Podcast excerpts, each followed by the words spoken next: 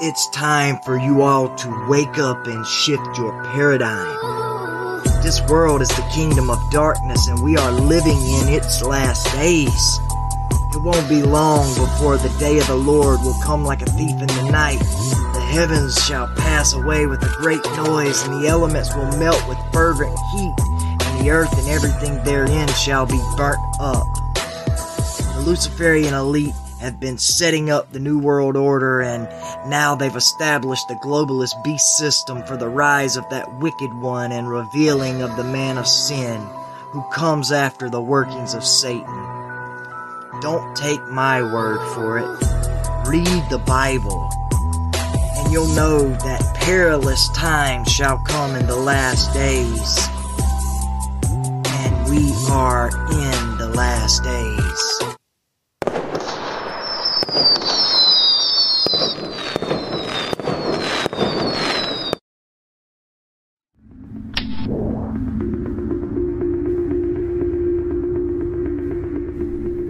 For many years, youth culture creation has been the forerunner in Western civilization engineering. The younger generation of any given time represents the influential group of the future. Therefore, these generations of youth, in order to ensure civilization follows the intended direction, must be and always have been conditioned and inculcated via culture, mainly pop culture, education, media birthed fanfare, and food for identity. The idea of finding oneself, for example, is many times accomplished through pop culture. Media and establishment generated culture.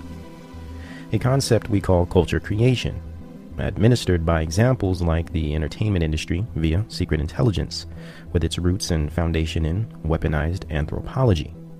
Brought to us by examples like Margaret Mead and Gregory Bateson, with its roots in further back ideologues like Wilhelm Reich uh, Charles Darwin and social Darwinism, to Gnosticism and alchemy, and well, you can see the development of it all over time. From Nimrod to Simon Magus, John Dee, Sabbatai Zevi, Darwin, Crowley, Freud, Bernays, Huxley, Kinsey, to modern wizards like Moonves or uh, Robert W. Pittman. We'll get to Pittman in a moment, but from Gnostic alchemy and Kabbalah to secular humanism and behaviorist scientism to, well, modern cable television. All these ideas and doctrines consolidated into a culture that fits perfectly into a little box for humans to sit in front of and learn from for hours a day. Youth culture creation via the television and mass media got its official start in the 50s, of course, following its predecessor, the radio.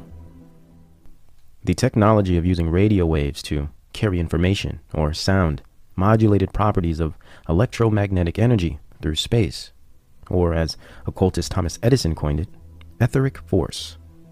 Radio, as most if not all forms of technology, was first perfected within the military for alleged communication during World War I. Though it appears, and more importantly, radio was to be developed into a home appliance, a new opportunity to tap millions at once, the first social program of the state. Radio broadcasting, casting spells and creating culture, shaping perspective, or forming reality in all living rooms across the nation. Similar to how the television would follow suit, and then the personal computer, and now the handheld mobile smartphone. One of the first uses of radio was social engineering from the beginning, with Franklin D. Roosevelt. Radio was used to sell FDR's new socialist regime called the New Deal of the 30s. At once, millions were reached with one message mass acceptance and a joyous reception via the newness of American technology. And the relaxed state of comfort in one's own home, huddled up with family members, enthralled by the voice peering from a box. The New Deal was a welfare state prelude program that was sold to America single handedly by the radio broadcasting system. A great source for a look at radio propaganda of this time is the, uh, the book Psychology of Radio by Cantril and Allport. Cantril quotes By its very nature, radio was a powerful agent of democracy because it penetrated all levels of social, political, and economic barriers. Radio has the potential to be the biggest factor in shaping social solidarity. Well, today we would call this social engineering or state designed mind control. And this is exactly what it was from the beginning. But of course, and as always, it is disguised in the veil of entertainment. For example, the black community targeting show Amos and Andy was utilized specifically to run systematic FDR New Deal propaganda spots throughout each airing. And we all understand this was a, blackface type of show for the black community, yet they were actually white men playing the roles, playing the characters. Uh, this ensured black support and offered the uh, population a false sense of security, identity, and importance. Early on in the 20s, under uh, National Broadcasting Corporation, or NBC, and of course, uh, Columbia Broadcasting System, or CBS, uh, programmers and government bodies began to realize that radio had the power to control the actions of man and would gain the trust of the audience that was listening. Immediately, radio programming utilized Bernaysian techniques and aired agents of influence as alleged experts to influence the audience by appealing to authority. Here, radio personalities were created and became not only agents of influence, but trusted sources of information that millions would grow to depend on for their perception of what is happening in the world around them. Dialogue could save the world, said Lewis Hill in 1942, a CLU member and leftist propaganda artist, also founder of the uh, pioneering progressive radio station KPFA in Pacifica, California.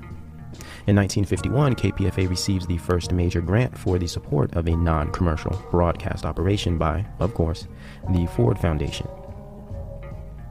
KPFA would go on to be a widely respected and trusted so called independent radio source. Yet from its start, it has been a controlled opposition propaganda outlet funded by major establishment foundations, mainly Ford and Carnegie as well. Why KPFA? Why Pacifica? Well, this was the early 1950s, less than 20 miles from San Francisco. And what better way to prime a mass group for a new left counterculture movement that is only a decade away? Radio broadcasting. Who do you think sold the world the Grateful Dead, the hippie and New Age movements, the anti war socialist brigades, uh, the degenerate beat generation, free love, and secular humanism? None other than KPFA. Let's just say they were at the front lines of these movements. The counterculture and the new left had a permanent home at KPFA, and still do. A Herculean bullhorn to shout their rhetoric and mantras to the masses. And yes, Ford Foundation, with the assistance of the OSS, CIA, would go on to fund other social operations like PBS, Public Broadcasting Service, um, the RAND Corporation, the Aspen Institute, and as well, Bilderberg. Ford also funded Margaret Mead's work and the development of Tavistock Institute. We will show why these two projects are so important later, but for now, we will focus on the radio. Oh, and let us not forget the beloved and alleged independent radio station NPR, National Public Radio. Yeah, Ford funded as well. Radio would be used to not only shape public perspective, identity, and uh, political theory, but to create mass gatherings and revolutionary protest. Similar to how its offspring, the internet, namely uh, social media, is producing the same things today and being used for the same ends and agendas. Then, just like the internet today, radio transformed a generation practically overnight. From audio waves to mass public action. But how did they know how to do this? They used music, certain bands and their attitudes, uh, movies and advertisements, uh, the cult of personality, and the manipulation of sound waves to literally transform society. How did they know how to use radio to accomplish all of this? Well, aside from the Kabbalist, occult, or spiritual aspects of radio that we find in Thomas Edison, we find the scientific answer for this in 1939 at the Princeton University under the auspices of figures like Hadley Cantril, uh, Paul Lazarsfeld, and uh, John Marshall.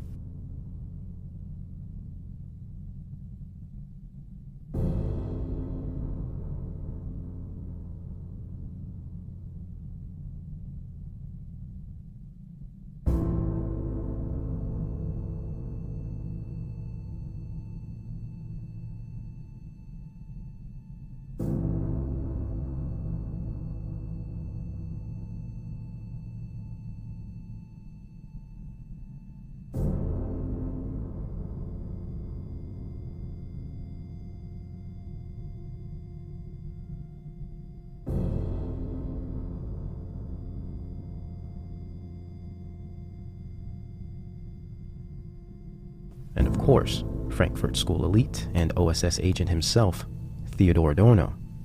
The Princeton Research Radio Project set the stage for sound and media social engineering.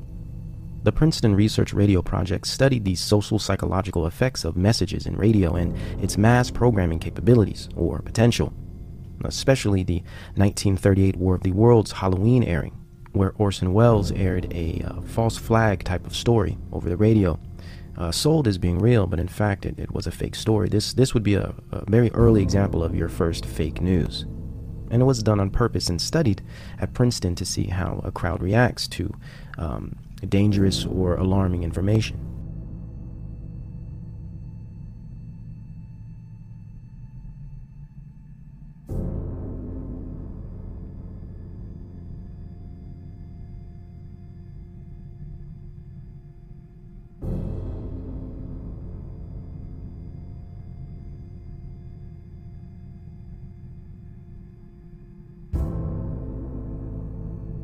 Though the Princeton Radio Project had hundreds of uh, sub projects, it presented the foundation for all similar studies to follow, like the monumental Macy's conferences of the 50s, for example, where cybernetics was started, and especially all the MK Ultra projects. Princeton stood as a key starting point. Adorno and scientists wanted to know how human behavior correlates with music, the audio control of human emotions to find effective crowd control techniques audio that would or could induce mass hysteria, and overall, the creation of manageable subcultures via music and sound. Melodic and rhythmic organization. Establishing radio and television as a meta analysis of mass subjectivity. The Princeton Radio Project also studied the dynamics of music, sound, and light, and the electronic development of bioenergetic psychoacoustics, coined by Jack Lacan. These studies would later bring us light shows and sound shows we saw in the psychedelic era, in raves and uh, music festivals, and in clubs and casinos.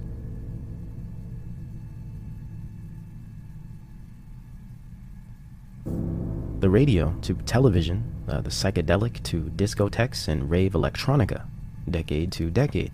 All these eras find their psychobiological and technological foundations in the Rockefeller family funded Princeton Research Radio Project of 1939.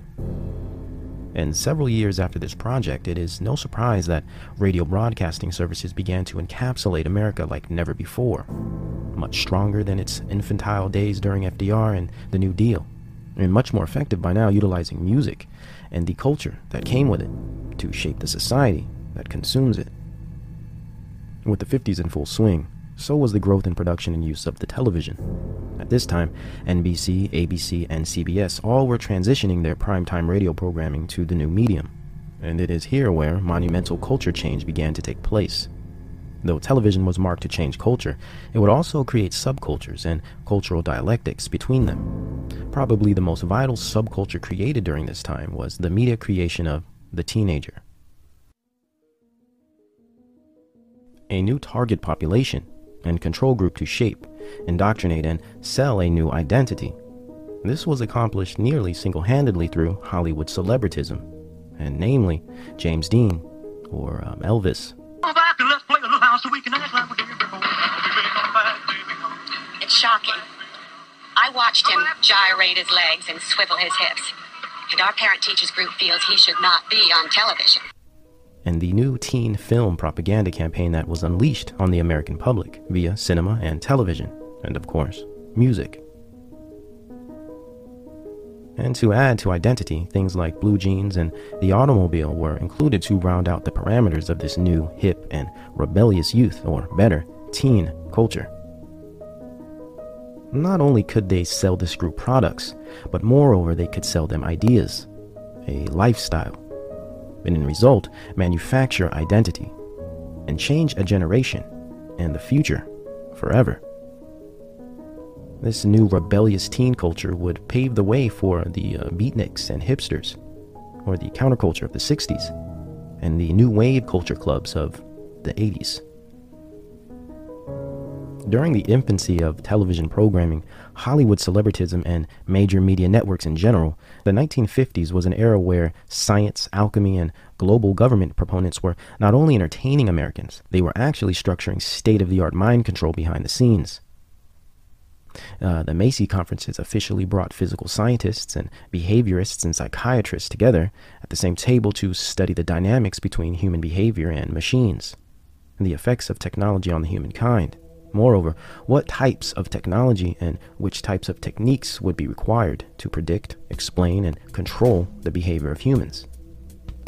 It is no coincidence that immediately as these conferences ended, music industries, Hollywood productions, and television programming blossomed nationwide. At this time, Stanford Research Institute was building Disneyland in Anaheim. Hugh Hefner was debuting Playboy magazine, and Allen Dulles was beginning the MK Ultra projects. And of course, Frankfurt School's Theodore Adorno just published his authoritarian personality piece, formulated and released on the UC Berkeley campus, which of course spread like wildfire across all universities. National mind control was now at its peak growth period. Media, science, technology, education, all angles were being covered, with Ford, Rockefeller, Carnegie, and Mellon foundations fronting the bill while the OSS, CIA, American Jewish Committee, CFR, amongst many other think tanks, put all the pieces in their proper places. But in order for Adorno and Horkheimer of the Frankfurt School to bring in their new age left, or Margaret Mead and her Wilhelm Reich inspired license to be a pervert, or free love culture fantasy to become a reality, American culture had to be destabilized. Christianity moral codes had to be severely undermined. And by 1950, this was officially kick-started by the media manufactured teenager subculture. In 1944, the manufacturing began, with always the media conditioning propaganda of Skull and Bones publication, the Time Life magazine franchise.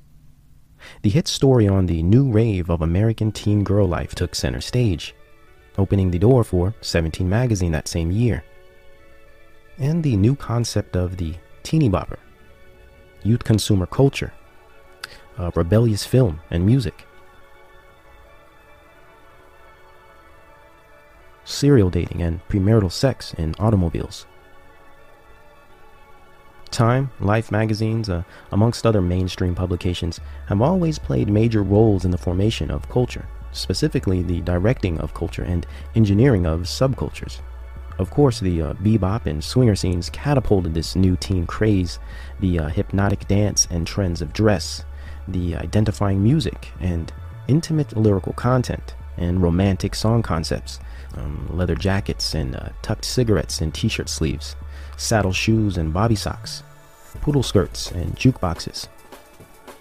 All these things were not only fresh and exciting, even attractive, but in many ways were commonly forbidden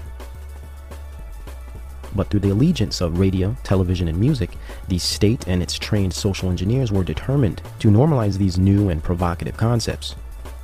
Now, I know, uh, to us today, these concepts appear rather innocent, yet it's important to understand they were mere entry level ideals, set to be tweaked and polluted over the decades to come. See, this had to be done in increments, perverted over time, to eventually bring in the new dark age the postmodern technocult, and Aeon of Horus, New Babylonia. So, to begin this complex process, radio had to be perfected in the Princeton radio projects. Society and its in group behaviors had to be understood, predictable, manageable, to ultimately structure the post World War II social hive mind. Once the state earned the trust and control via radio broadcasting of the public, the culture had to then be disjointed and splintered into subgroups, mainly parent versus child. This was accomplished through the creation of the teen, and with the addition of television, Hollywood, and a new booming music industry to radio, the generation gap and American culture war began, posing a formidable threat to its Christian moral fabric and social stability as an independent nation. It's just a matter of putting first things first. If God is in charge of the universe, then doesn't it logically follow that we are responsible to Him? And therefore, isn't it up to us to seek His will for our lives? to find out why we are really here on this earth, to discover how God wants us to use our talents, our abilities, and our energies. With all of the challenges facing us, isn't this the first and the greatest? To find ourselves and our destinies in God's plan.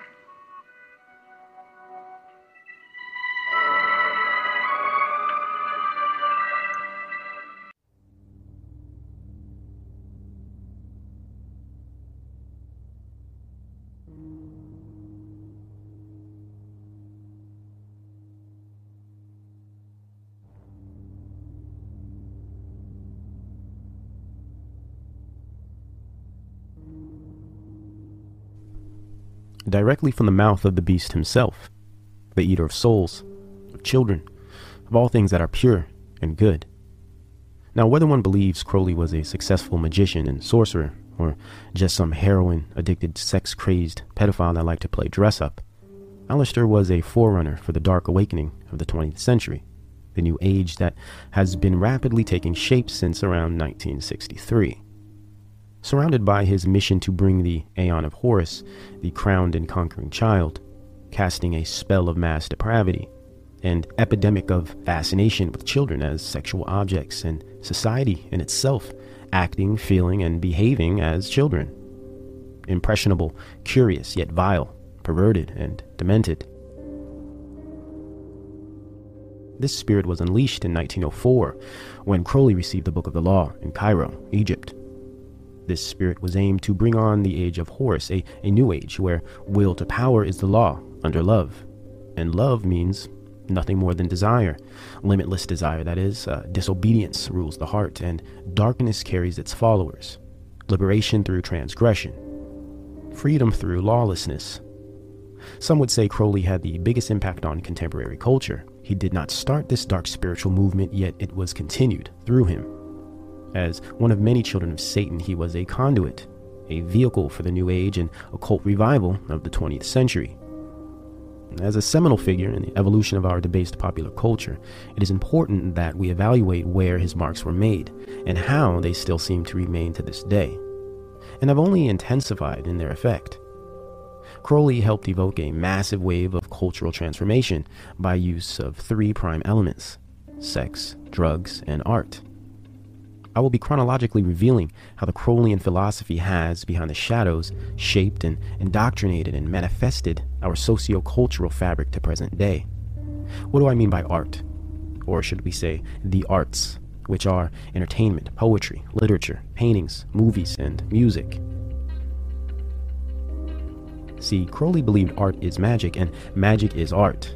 He recognized it had the ability to induce direct change in the mind, influence material reality, and by use of performance art, as in plays or concerts, the magic of art could induce psychophysiological transformations in the event or ritual's participating audience.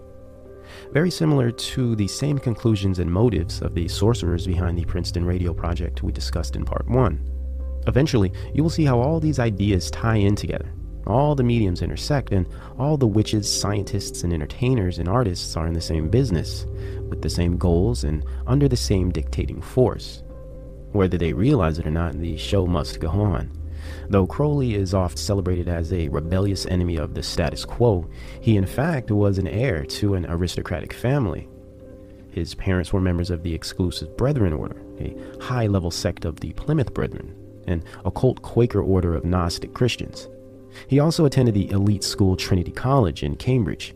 Yes, the same school pioneering which John Dee attended. Crowley had very deep power elite ties and always worked for the engineers of society. As a deep agent of MI6 and confidant of Churchill and well known statesman in many Masonic lodges, Crowley's ideas and presence left indentations throughout the earth, inspired many men in high places, and helped develop a dark awakening that would change the world for generations to come. What is important to understand here is not so much the abilities and actions of Crowley himself, but the value system that he advocated, the culture, the spirit and worldview that he embodied. The same value system, that same spirit, has echoed throughout the decades. Though changing its tones here and changing its wardrobe and tempo there, it has always remained, lingered, uh, festered even. It has grown on the back of society like a wicked fungus. As we now find ourselves dead center of a new age and aeon of Horus. But how did we get here? This brings us to about 1953 in our timeline. There are few years as significant as this year, possibly 1963, and 69 are about even, but we will cover their significance later. And 1953 was sure to be a game changing year and a birth of a new movement, new technology, and new influences on the culture that would systematically bring in the new age and Aeon of Horus, what some may call the New Babylon or Age of Aquarius, I prefer to call it the post reality era, but they all fit the same. Some may say, oh well, many things happen every year. Every year has its significant moments and events of change. Though this bears its obvious truths, not many years appear to have a patterned and purposeful intent like the happenings of 1953. Three important factors, amongst others, though these appear to hold the most significance, which are first, the American establishment of new socio psychological research of London's Tavistock Institute via Operation Paperclip. Second, success of the many Macy conferences on cybernetics and uh, mind science that followed, like MK Ultra. And third, and most importantly, the creation of the Central Intelligence Agency, or CIA, in 1947 merely a converted organization of government psychologists, banking lawyers, and uh, military officials from the prior OSS, or Office of Strategic Services. These three developments would lead to mass organization of splinter cell operations that would all take place in 1953. These operations all focused on four specific areas, only by way of a deep studied and practiced knowledge in the occult, psychology, and anthropology, of course. These areas were human sexuality, mind altering substances or drugs, and media and its relationship with behavior, sex, drugs, media, and mind control. First, let's start with drugs. MK Ultra had many sub-projects in operations, though one of its largest in scale was the Operation Native Revival. This operation was set to investigate the tribal and indigenous use of hallucinogenic substances across the world, as well as hallucinogenic substances created in labs and double agent provocateurs or intelligent psychologists and anthropologists disguised as entertainment personalities and artists, writers, etc., were used to not only do the studies, but recruit the test subjects and promote their findings through the culture. In 1953, Gordon Wasson, the man who coined and popularized magic mushrooms, voyaged indigenous parts of Mexico to promote mushroom use and ancient beneficial properties of psilocybin under MK Ultra Subproject 58 which was later promoted by the typical Time Life magazine group in 1957. Also in 1953, Beat Generation writer William S. Burroughs, whom we will be diving into later, was magically making his way through Peru in search of ayahuasca, which would later become famous via the Yage Papers in 68. Oh, and guess who mysteriously happened to try mescaline for the first time in 1953? An experience that would lead him to write the mind shattering and culture transforming book Doors of Perception thanks to MK Ultra proponent Dr. Osmond, the one and only Aldous Huxley. Oh, but it does not end there. To join in with this mega pantheon of agents of influence, we have none other than the aforementioned CIA technical services that approve use of LSD for MK Ultra sub projects across the United States. Mushrooms, ayahuasca, peyote, and LSD. Interesting that all of these soon to be famous individuals just happened to be discovering the properties of these drugs in the same year and all just happen to be directly tied to secret intelligence cells within the CIA, or MI6. Just as the CIA begins its projects on the relationship between human behavior and mind altering substances. 1953, exactly one decade before the psychedelic explosion hits the American youth culture. Interesting, no?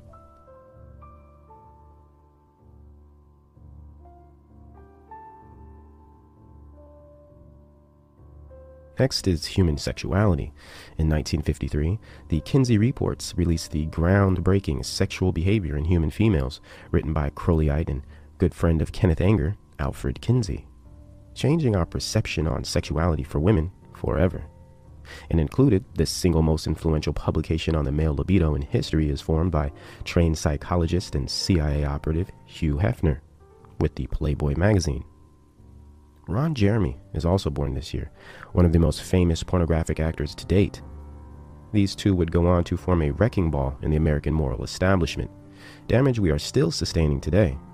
In media? Well, Alan Watts, another key New Age figure we will be going into later, starts his mind bending mystic philosophy program on the Infinite KPFA radio station in 1953, setting the tone and preparing the conditioning of a soon to come counterculture, New Age worldview. And possibly most grabbing is the introduction of the color television, right in time for the surge of Hollywood and entertainment that brews in the dark studios of Southern California and New York City. Should we also mention that the same year, and oh so conveniently, Mega Food Corp Swanson released the American staple meal, the TV dinner, opening up the new market of convenience food, all to make your life easier and keep you in front of the television as much as possible, even while you are eating.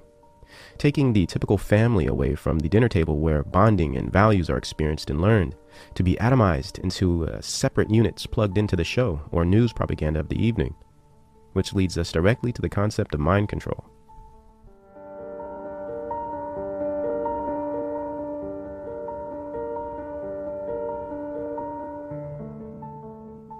In 1953, Ron L. Hubbard, after splintering from Crowley's OTO, starts the infamous Church of Scientology, one of the largest and most successful science fiction cults to exist at, and yes, the same time as the CIA sponsors the Robertson panel to discuss the reality and possibilities of a UFO threat to national security in 1953.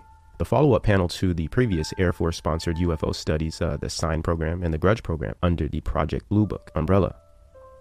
Setting off the early stages of mind control that would eventually lead to the socially accepted belief in outer worlds, galaxies, and foreign life forms, and ultimately, the great alien deception. So when we clearly see that the intelligence operations regarding drugs, sex, and aliens were being researched and developed pre 1960, even within the same single year, it does not make it difficult to understand the rampant evolution of these concepts found in society today, and why those whom have little to no knowledge at all on this history would call you crazy or loony for questioning it. Drug use, pornography, science fiction, pop culture in general all of these things have been strategically manufactured and utilized to influence that which makes you, you. This patterned history and across the board intelligence agency involvement and funding makes it even more obvious how all these things have and always have had to do with nothing but mind control, social engineering, spiritual possession, and cultural creation. But let's continue.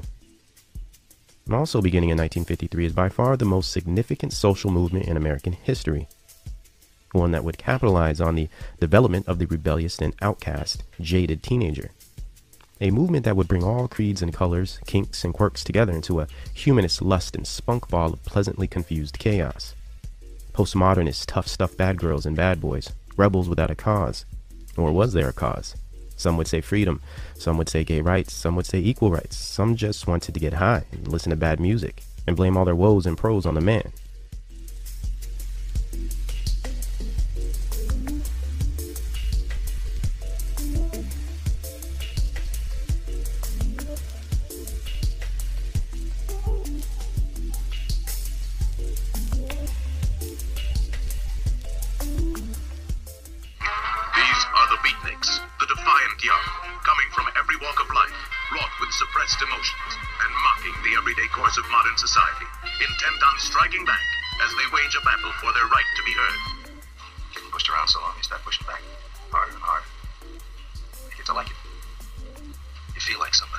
This movement of rejects and rebels were moreover addicts and narcissists, plagued by idealism or the obsession with things being equal, with life being fair, as if one is owed a fair and ideal experience on earth from birth.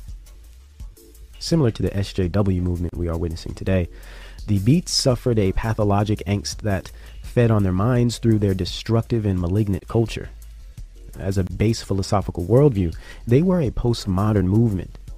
They practiced and preached postmodernism. What's postmodernism? Well, it's essentially the perspective and value system of the liberal or libertarian New Age. Uh, there is no objective truth. God is most likely an alien planet somewhere or a giant cube in outer space. And that's if God even exists. Uh, we'll have moral relativism, non aggression theory, uh, sometimes a little scientism, sometimes a little pagan spirituality. Pretty much anything goes in postmodernism. Whatever floats your boat or sinks it is okay and accepted, as long as it agrees with postmodernism, Um, you will find materialism, humanism, and mainly an utter disdain for anything Christian, anything with a strict order, categorization system, form, rules, maturity, and objective moral law. Postmodernism aims to deconstruct thousands of years of a developed Western worldview. It is the acceptance of insanity as sanity. Beginning in uh, collectivism, unity, love, um, human rights, etc., and then ending in transhumanist technocracies and global police states.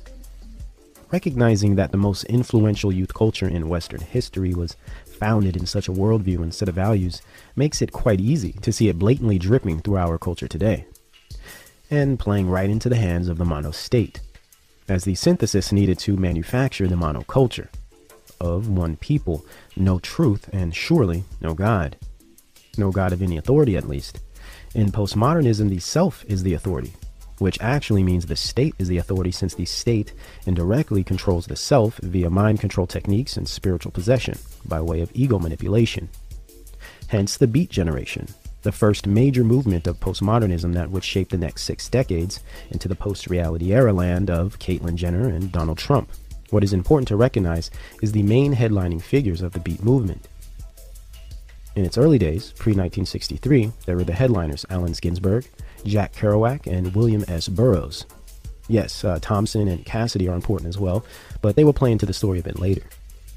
Before we go into these dubious characters, we must remember that they influenced millions over the years and still have a huge impact on culture to this day, especially academically and in the university system. When one mentions the idea of culture creators or agents of influence, very few names match up to the prowess and hypnotic nature of Ginsberg, Kerouac, and Burroughs. What's also important to remember is what they shared in common, what fueled their engines and comprised their values things like drugs and addiction, depression, and even insanity. Both Burroughs and Ginsberg spent time in psych wards. In fact, Allen Ginsberg spent most of his adolescence visiting his mother in mental facilities, which she eventually ended up committing suicide in. Both Ginsberg and Burroughs were erratic homosexuals with a twisted and depraved sensibility that fell all throughout their writings.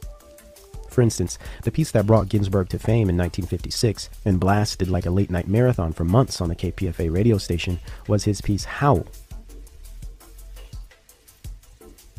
simply a homoerotic fit of a poem that would only come from a very dark and disturbed individual. Yet it was praised, heavily promoted by establishment funded liberal media outlets, and a new movement was formed. Or Burroughs' perverted heroin addict bloodlust novel that made him famous called Naked Lunch.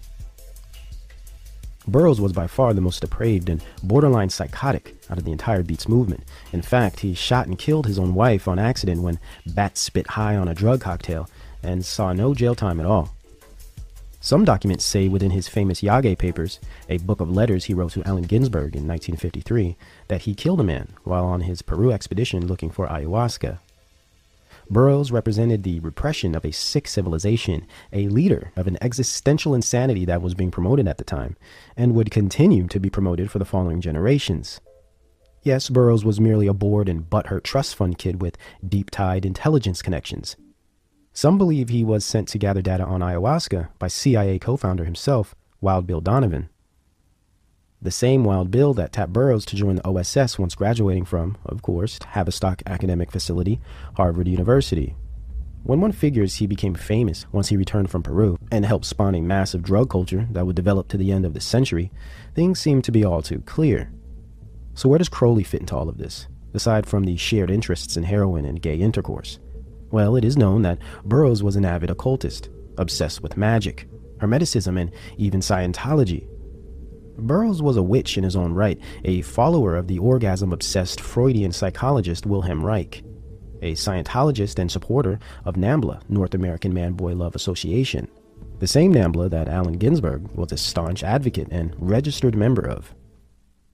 So, a big, huge, beautiful painting of a naked boy sitting on a Greek bordered couch uh, with some like little flower pot uh, at his feet. Uh, his legs spread, with very nicely painted genitals and a very handsome face, sort of like a Greek faun or something like, just really striking. And um, I said, "Who's that?" And he said, "Oh, that's my friend Peter Orlovsky who lives here." And then Peter walked into the room, really tore my heart out. Ginsberg was also a mystic of sorts, and also was heavily influenced by Wilhelm Reich. So influenced, he even wrote him a letter directly when he was in college at the University of Columbia, where the Beat Generation was formed until it moved to San Francisco and skyrocketed, mutated, and transformed into the counterculture in 1964. Ginsberg was a spiritual freak of nature, a beast minded fiend that came across gentle, loving, and tolerant, inclusive. What ties Ginsberg into Crowley, aside from his Crowleyan sidekick Burroughs, was his connection with another seminal figure in the Crowleyan spiritual movement of the mid 20th century, and that was Harry Everett Smith. Smith also was a Beat Generation figurehead and monumental influence on the counterculture that would come in the next several years. Smith was indeed simply an open Crowleyite. Uh, further, he was in fact a member of the OTO, Ordo Templi Orientis, one of Crowley's brotherhoods.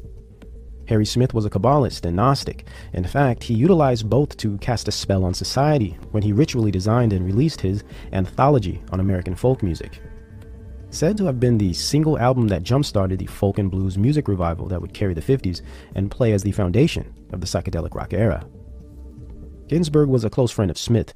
In fact, they both attempted to make the Pentagon levitate with an early punk band called the Fugs in an anti establishment sacred ritual, though it appears they were unsuccessful. Harry Smith was raised by parents who were both in the Theosophical Society. His father was also a high level Mason. Obsessed with Enochian magic, we find Smith's connection to the work of John Dee. And his magical effect on society through his witchcraft laden folk anthology album. I guess it wouldn't be a leap of the imagination to accept the idea that he was a huge influence on the career of Bob Dylan, one of the devil's very own and beloved workmen. Smith introduced Ginsberg to many dark aspects of the occult, and Ginsberg was receptive and giddy. He mixed these rituals with drugs, sex, and profanity that filled his poems. Ginsberg was a Boar's Head Society member at the Columbia University under the Frankfurt School Liberal Arts Department tutelage. Columbia of New York was where the uh, the Frankfurt School actually received its start in American education in the 1930s. Uh, Ginsberg and crew were the perfect twisted bunch to help indoctrinate the masses with their blind zeal, shared perversions, and diluted perspectives, and overall hatred for Christian morality. Postmodern communist sympathizing, alternative lifestyle vanguard was Allen Ginsberg, the Aleister Crowley of academia, a witch in teacher's clothing. Worked for a long while in marketing research, doing statistical work determining what uh, kind of minds you have Ginsberg and the Beats liked drugs, and they despised reality. They were looking for something more, something deeper. So it is no surprise they were big fans of Aldous Huxley, who was enjoying his book Doors of Perception fame. And with assistance of Tavistock Institute of London and the Central Intelligence Agency, he developed a mind control program called the Human Potential Movement, which would be the ticket that brought the hippies, or at the time hipsters, together with the Beats and along with all the other fringe New Age groups to create the counterculture but Huxley needed a location, uh, an escape venue, a school even for this movement. So in 1962, the Esalen Institute was started, a spiritual resort facility constructed on an existential voyage into reality and postmodernism of French and German psychology, psychological theory, mixed with Eastern mysticism and the humanities. What bridged the gap was Michael Murphy of Stanford University and the Beat Generation celebrity Richard Price, who would be one of the first Beats to join the Institute and along with him came Ginsberg and all the rest. Together to form a new humanist liberation front based on love, insanity, uh, drugs, and promiscuity. The Epistemology Center for the New Age and premier drug-based mind control project of the CIA under Operation MK Ultra. And only the groovy, hip, and far out were invited.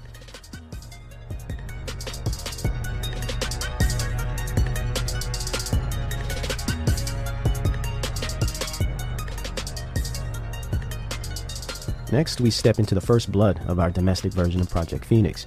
In 1963, Americans suffered from a mass psychological operation and death ritual that some call the killing of the king.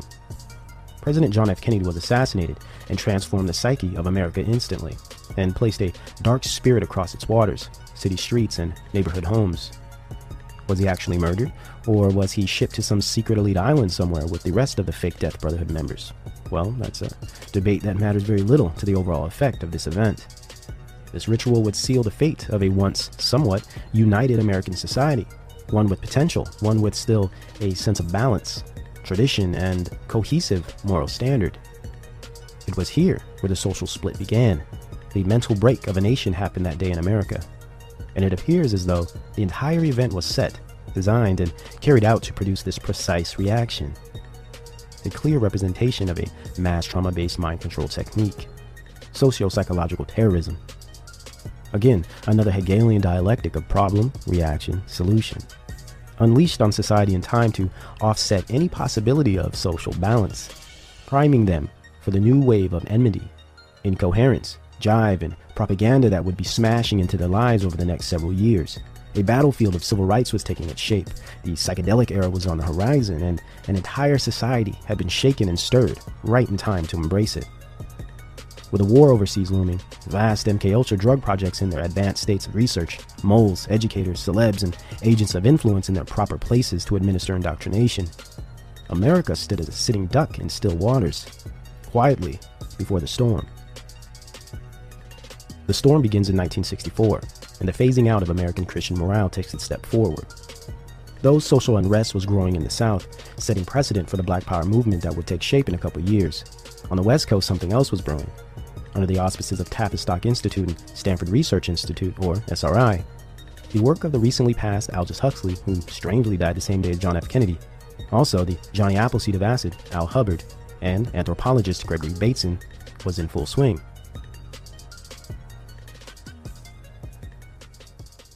The Human Potential Movement via Esalen Institute promoted the doctrines of Gregory Bateson and Gordon Wasson's native revival projects and normalized hallucinogenic drugs and mood enhancing substances to the beat generation and its followers. Beatniks, hippies, and rejects abroad were now a complete movement. The counterculture was born. After being recruited by Bateson, Stanford's Ken Kesey, writer of MK Ultra novel One Flew Over the Cuckoo's Nest, was dosed with LSD in the famous Menlo Park projects. Bateson would later recruit Allen Ginsberg to join.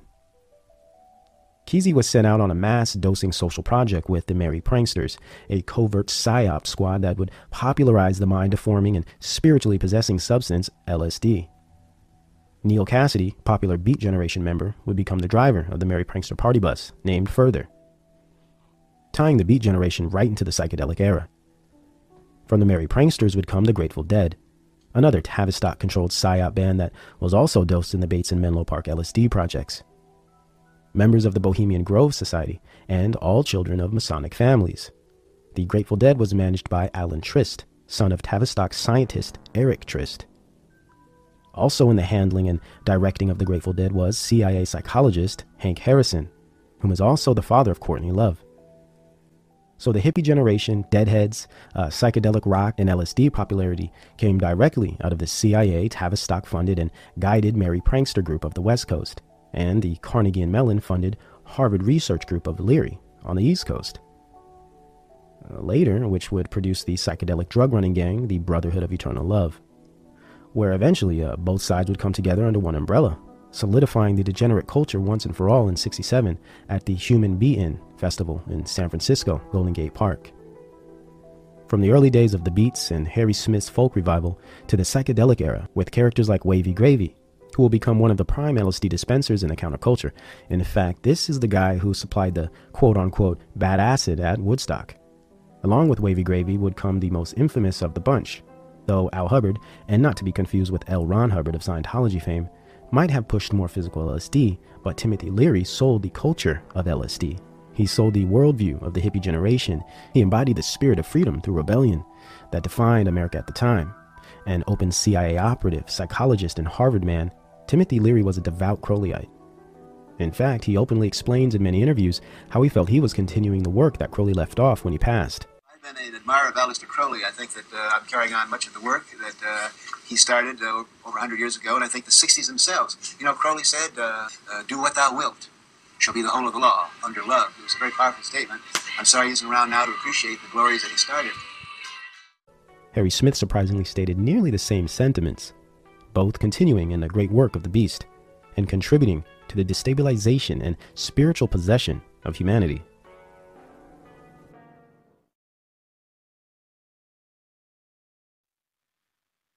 They're looking for magic.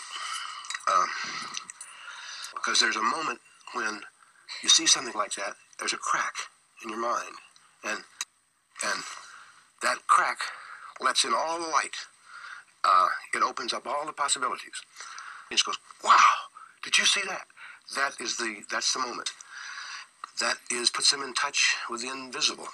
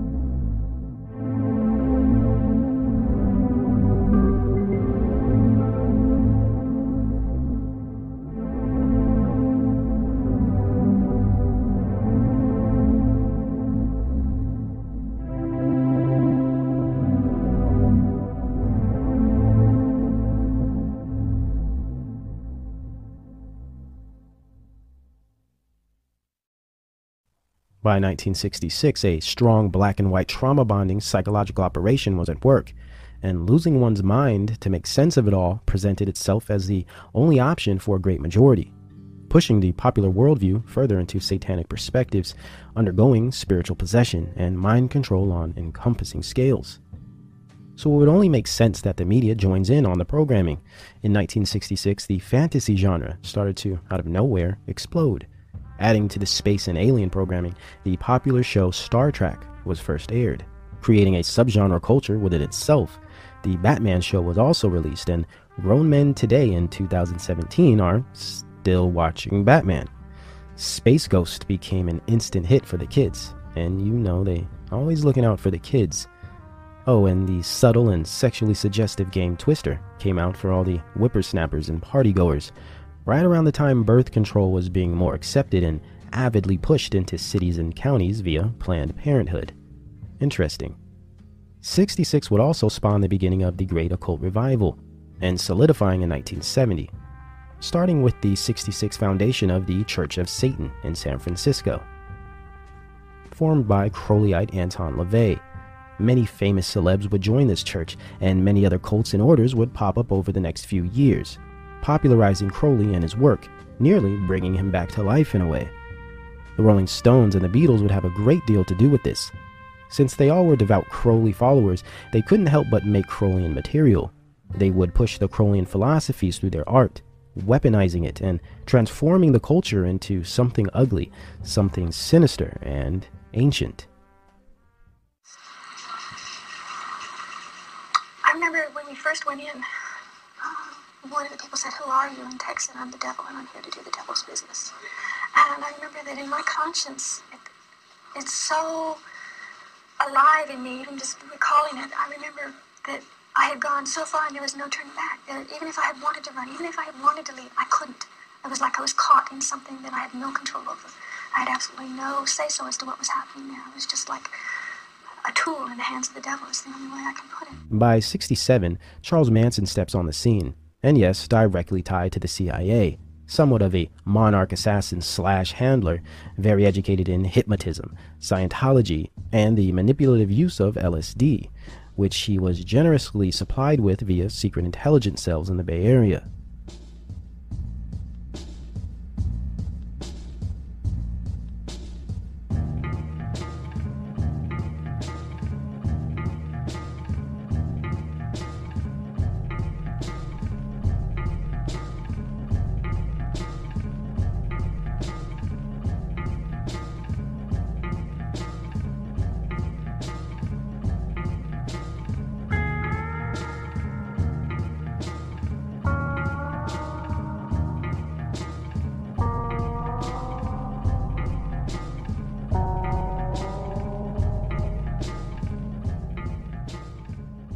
He took up residence in Berkeley and wandered the streets learning the area and its people. This is where he found the Scientology spin off cult, Process Church, where he would eventually recruit minions to form his later famed Manson family.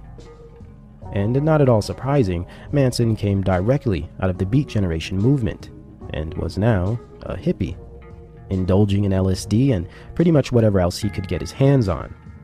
Dark things were manifesting in the counterculture, and by design.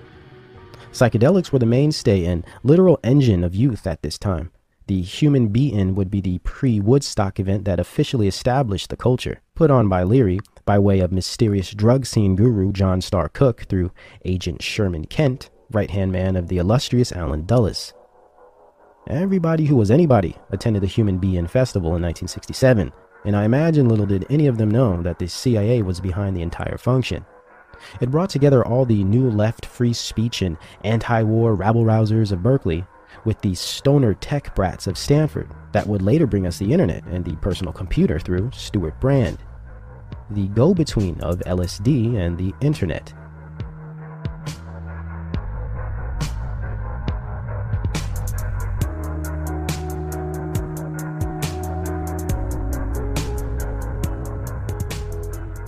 It brought all of the liberal counter establishment crews and broods to the same floor to bathe in drugs and free love fantasize about changing the world and reaching a higher state of being.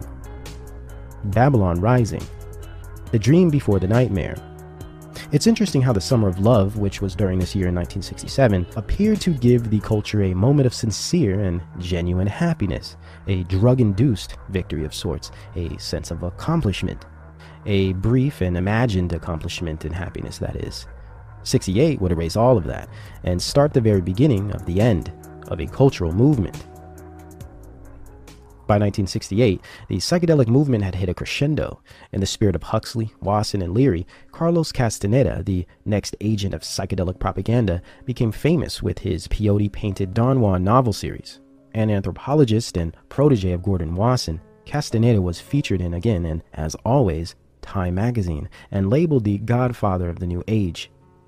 Probably the most significant of the MK Ultra projects of drugging society through creating cultures that survive on drugs was the book written by Tom Wolfe, The Electric Kool-Aid Acid Test, which single-handedly created an entire new and fresh movement of first-time LSD users and supporters.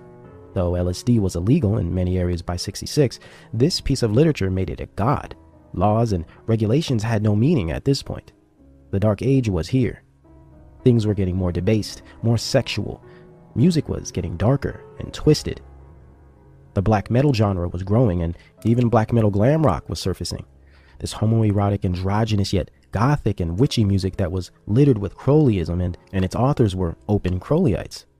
I was, I had, I fell into the trap of this, the black magic, uh, Kabbalism, and um, the whole idea of the uh, just the Crowleyism of uh, you know the times, and uh, I really got completely disoriented by all that. Rosemary's Baby came out this year in '68, setting the tone for the following year to come, birthing the Crowleyan crowned and conquering child. At the same time this year, and assisting in the domestic Phoenix project of social terrorism, the serial killer operations were brewing, beginning most significantly with the Zodiac killings. The Zodiac who had happened to be terrorizing the San Francisco Bay Area home of the counterculture. Though this terrorized mainly the silent majority and bystanders of the current psycho cult of drugged and doomed rebel squads that ranged between 16 and 30 years old, just as planned. This surely didn't stop the spread of counterculture doctrine and mind control. As the Esalen Institute became more popular, and celebs like Allen Ginsberg and Alan Watts continued to peddle their spiritual poison to the masses of foolishly curious followers, the New Age was taking its full form, but it needed a span of events to crack and dismantle any residual of modernity or morality left in society. And this started with the killing of Martin Luther King and Bobby Kennedy. If there was ever an official moment or beginning to the end, it was now. The civil rights movement would take on a violent and devastating turn, and whatever hope that was left in a stable country and balanced social climate was gone. 1969 would finally put a fork in it all, and the dazed and confused counterculture had no idea what was getting ready to hit them. 1969, the cancerous Ouroboros, eating itself by nature, with all its occult meaning within the numbers and matching rituals that followed during its reign, would surely be a 12 month period to remember. This year was one people call not only an end of a decade, but an end of an era. The final socio psychological split in spiritual possession would take place during this time. The finale of finales before the age of Aquarius, the dawn of Janus, and New Age movement that would take its establishing seat in 1970. Rounding out the full debasement of American culture and the utter destruction of righteousness and Christian morale that kept society together. The new left movements of liberation and weaponized human rights injected postmodern ideals into this new world. Babylonian doctrines outweighed biblical understanding, and seared consciences overruled the poor righteous teachers. Drugs, free love, and unabated reckless sexuality warped the rationale of a country, and these habits and lifestyles were spreading across the earth via media and entertainment. As it always does, and by design in its success. So, to fulfill this journey and take the 70s into a completely deeper and darker realm of spirituality, 1967 had to be momentous and devastating. Reality had to be shaped and shattered within a single blow. Fantasy, tragedy, unrest, and wonder had to be rolled out consecutively in just the right order to topple humanity once and for all, and lay the proper groundwork to bring in a floundering new age and brave new world. 1969 was very eventful, to say the least. To continue in the space race propaganda of NASA and spirit of Crowleyite John Whiteside Parsons, many know him as Jack Parsons, father of NASA via his pan deity inspired and alchemic jet propulsion lab. The moon landing psyop was unleashed on the damaged and shaken American people. Apollo 11 on July 16th, which is 7 7 in numerology. An evoking ritual and psychological operation wrapped in one, playing on the imagination and wonder that presented itself plenty, and as would to be expected, especially after receiving so much trauma over the previous several years. The American people were looking for any excuse to be taken away and blasted off into what could be, since what was wasn't appetizing. People were hungry for escape.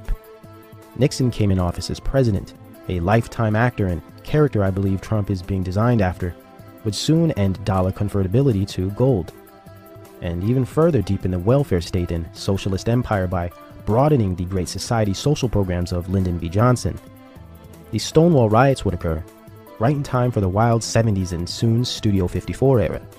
These riots birthed the gay rights movement, propping up the secret Skull and Bones creation, the Mattachine Society, of NAMBLA advocate and gay rights guru Harry Hay, and of course San Francisco's own Milk to follow. The Baphomet spirit was in the midst. At the same time, Jack Kerouac would die, ending officially the remnant of the Beat Generation that had now morphed into an LSD and heroin ridden band of knuckle dragging hippies, yogis, and outlaws. Another huge blow this year would be the assassination of prominent Black Panther Fred Hampton, officially ending the Black Panther movement of black liberation.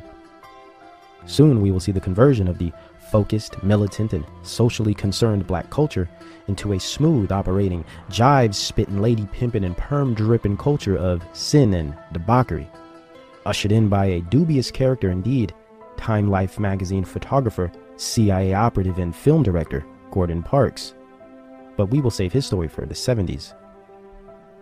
And as always, Hollywood would play a key role in making the counterculture the staple culture of the period, with the degenerate drug dealer and rebel hero film Easy Rider, which was released in the early summer. Like Shaft would birth the pimp and hoe and flash and dough culture, Easy Rider made the anti establishment stoner and outcast cool, sexy, and heroic, all in the guise of a compelling and persuasive script, amazing acting, and a twisted, catchy ending, as usual. Next was the culture shocking and society transcending incident of the Manson family murders that occurred the same summer, 1969. August 9th, the same day the Haunted Mansion opened at Disneyland, several miles away. The same year Marilyn Manson, the death metal musician, was born. Oh, but these are all just probably coincidences, right? Hmm.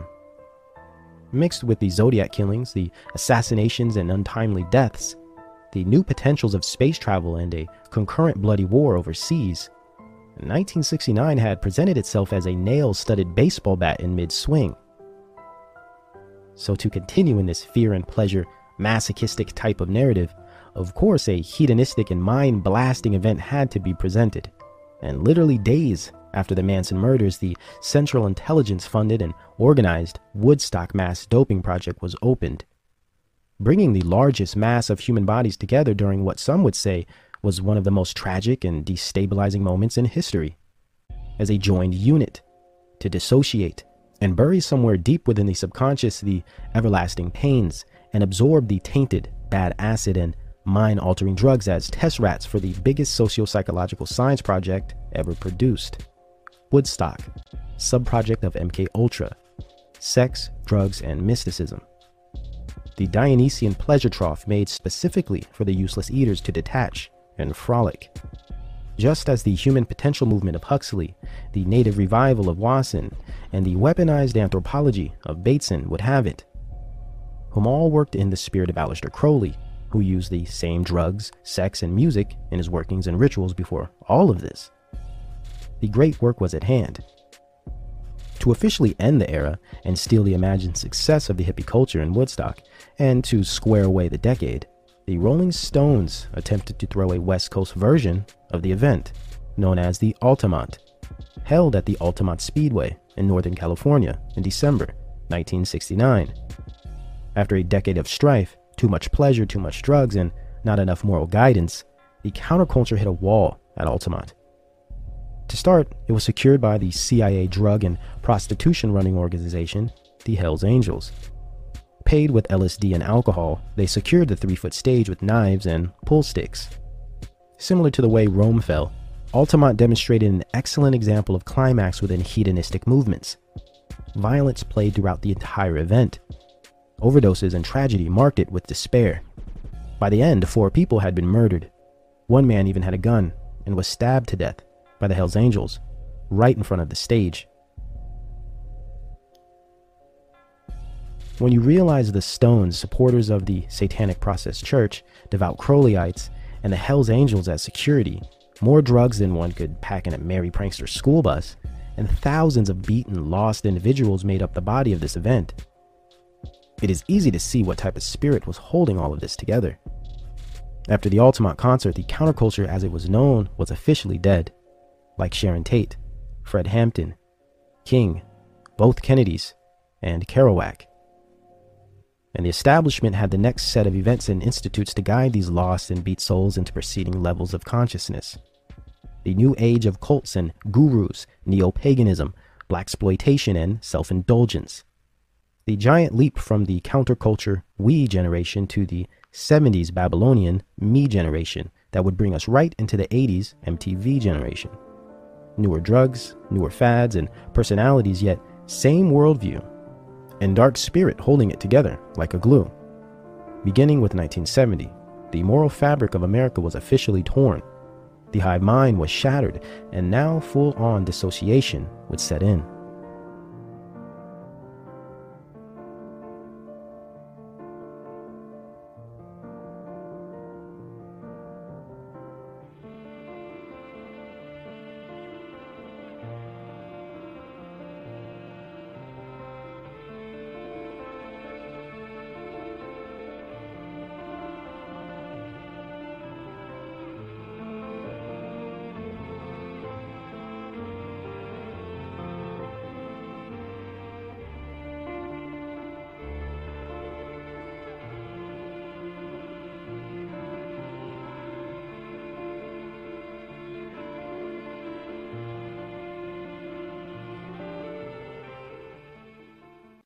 Up, everybody grows up with different morals according to their culture. Okay, when you take acid, your mind expands beyond these moral characteristics and your concepts of right and wrong. So you step out beyond those bounds, and when you step out beyond those bounds, the imagination begins to take over. And the imagination is a very deceitful thing. It's a fantasy. And when you take acid, you go out beyond that, you think you're coming back to where you started from. Originally, you don't. And every time you drop acid, you get a little bit further away from reality. And I took so much acid that I just was what I would term spaced. And it took me many years to what I term now re-enter.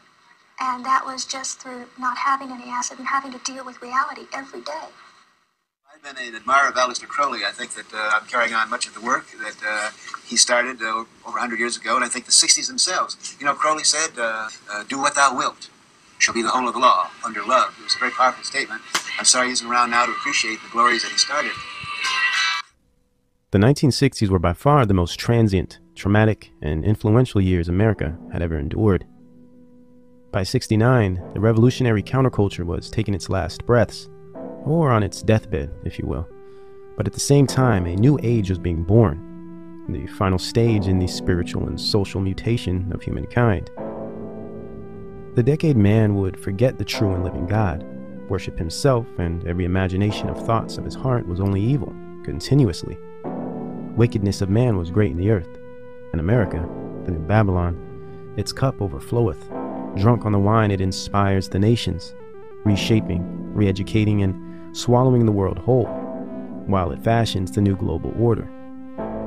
White and black magic occupied the quarters, Angels of light and angels of darkness would replace the true faith, while many counterfeit faiths would transpire. As America was consecutively flipped on its head over a three decade period, by 1970, the great work was practically finished. And whatever else wicked things that were to come this way would come freely and organically, since by this point society had been indoctrinated and possessed to act inherently wicked. Careless, turbulent, and lustful, all the while painfully naive, desperate, and zealous. And as always, media technology, film and music entertainment, celebrity and guru endorsed foolish knowledge of man would drive society senseless. Like putty in the hand, man was rendered endlessly malleable, yet arrogant, prideful, yet ignorant. As Locke would have it, society as a whole became a clean slate man presented himself as a science project.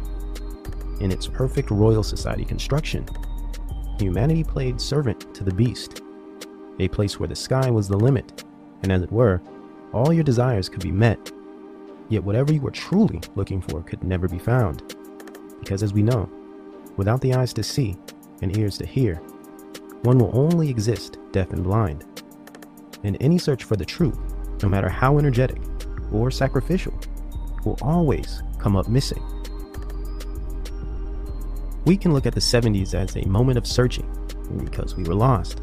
Unfortunately, we were too busy searching to be cool, getting high, or getting off.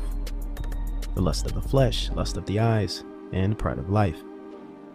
As the 70s proved so successfully, man is and always has been susceptible to the wickedness of this world. And they would be the critical set of years that conquered the will of man once and for all. Let us observe how this decadent decade manifested itself. To start, we will cover the specific areas that made this spiritual corruption and final social transformation possible. These elements of influence play directly off of the success of the predecessor movements of the 60s. For instance, in the 70s, we will discuss the blaxploitation era that budded from and derailed the civil rights movement the occult rising movement and New Thought or New Age spirituality wave that was birthed through the demented counterculture and satanic cults of the late 60s. As the 1970s prepared the solidification of the occult rising, New Left propaganda would continue to thrive. The sex industry would be established as a cultural badge of honor, matched with domestic terrorism and mass psyops.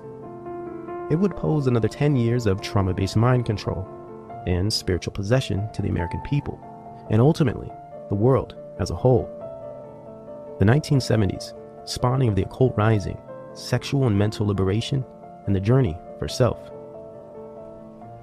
In the final formation of the New Babylon, a key component has always been the promotion of freedom and the pursuit of personal happiness, limitless liberation, and the choice to do what thou wilt. Moreover, and aside from the flowery love and peace rhetoric, this liberty represented living free of moral boundaries, free of obedience to God and something higher than oneself. This liberty has always been rooted in the escape of moral responsibility, denial of God ordained laws, righteousness, modesty, and the natural order of things. And what better way to manifest this culture of rebellion than to create a media and entertainment induced pagan revival and a cult resurrection fueled by sex, drugs, uh, irresponsibility, and pop music? True Christian faith, meekness, accountability, and conscientiousness stood as a nuisance and roadblock to self absorbed happiness and the desirable. In order for the New Babylon to proliferate, these ideals had to be demolished and completely removed from the minds and hearts of the people. Consciences had to be seared, hearts had to be corrupted in order for spiritual possession to take its course on the generation. Though we witnessed the formation of this liberty culture in the early 60s, not until the 70s did it begin its final stages of formation. A given society is typically transformed through three levels politically, through legislation, civics, and government policy, domestic affairs, etc., uh, socially through the creation of culture via media, education, and entertainment, and lastly, spiritually through the manipulation of the ego and corruption of the flesh, deism, pantheism, atheism, or godhood.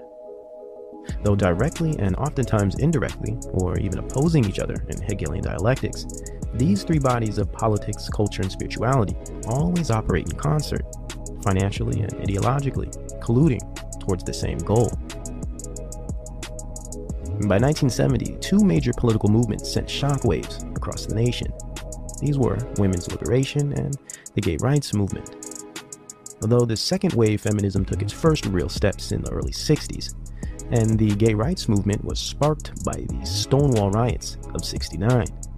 By 1970, these two flourishing political movements were not only being led by communist organizations and Central Intelligence, but they were piggybacking directly off of the now defunct civil rights movement. The American Jewish Committee controlled black liberation movement was abandoned, and gay rights and feminism became the new program of interest. Socialist and communist regimes have always used blacks to fulfill clandestine operations, similar to the current Black Lives Matter group. As it were then, even today, the same exists. Black Lives Matter's funds come directly from Jewish billionaire political agitator George Soros, included with the Ford Foundation, and even Google. Direction and support comes from Central Intelligence and think tank foundations like the Brookings Institute. Same goals, same motivations. Interestingly enough, BLM is much less about black liberation than it is about gay, trans, and women's rights propaganda. In fact, they aim to propose them as a combined equal, and smash them all together into a streamlined human rights war machine. Are we starting to get this picture clearly now? Uh, there's also Antifa, uh, right of Russia, and many other agitator liberal armies and color revolutions are being built across the earth to continue this Luciferian and communist culture that we saw take its form in the 60s and 70s. And by 1970, black liberation was altogether forgotten. Yet feminists and homosexuals used the black plight to justify their own exactly as we see this new trans gay rights movement and third wave feminist front today, resulting in the further of the age old plan in the destruction of the family, the psychological and physical abuse of the child, and overall corruption of society and God ordained natural order. Remarkable. The neoliberal socialization of the world marches on. And let us not be confused. Alt right, patriot, conservative nationalism is only a mere dialectic, a fake Christian capitalist front used to form the other end of the pickle. Left or right, they both aim to establish global government and secular humanism. They just use different strategies to convince you of it. Oh, and libertarianism is part of the trick bag as well. They're basically New Age or anarcho humanists and atheists, or both. Conservative when it's convenient and liberal when it sounds right. And just as antichrist as the rest still pushing the same moral relativism, secular humanism, and new left postmodern agendas of the Beat generation, even if they don't realize it. Being political distorts your perception by default for believing in the system to begin with. The political system is the blueprint to global slavery, set up to fail and mislead. War, false religion, and the manipulation of culture are the weapons wielded. the economy is simply an illusion and part of the magic and stagecraft to fill in the spaces. And the 70s played as a springboard in which this political sleight of hand performance began to bloom.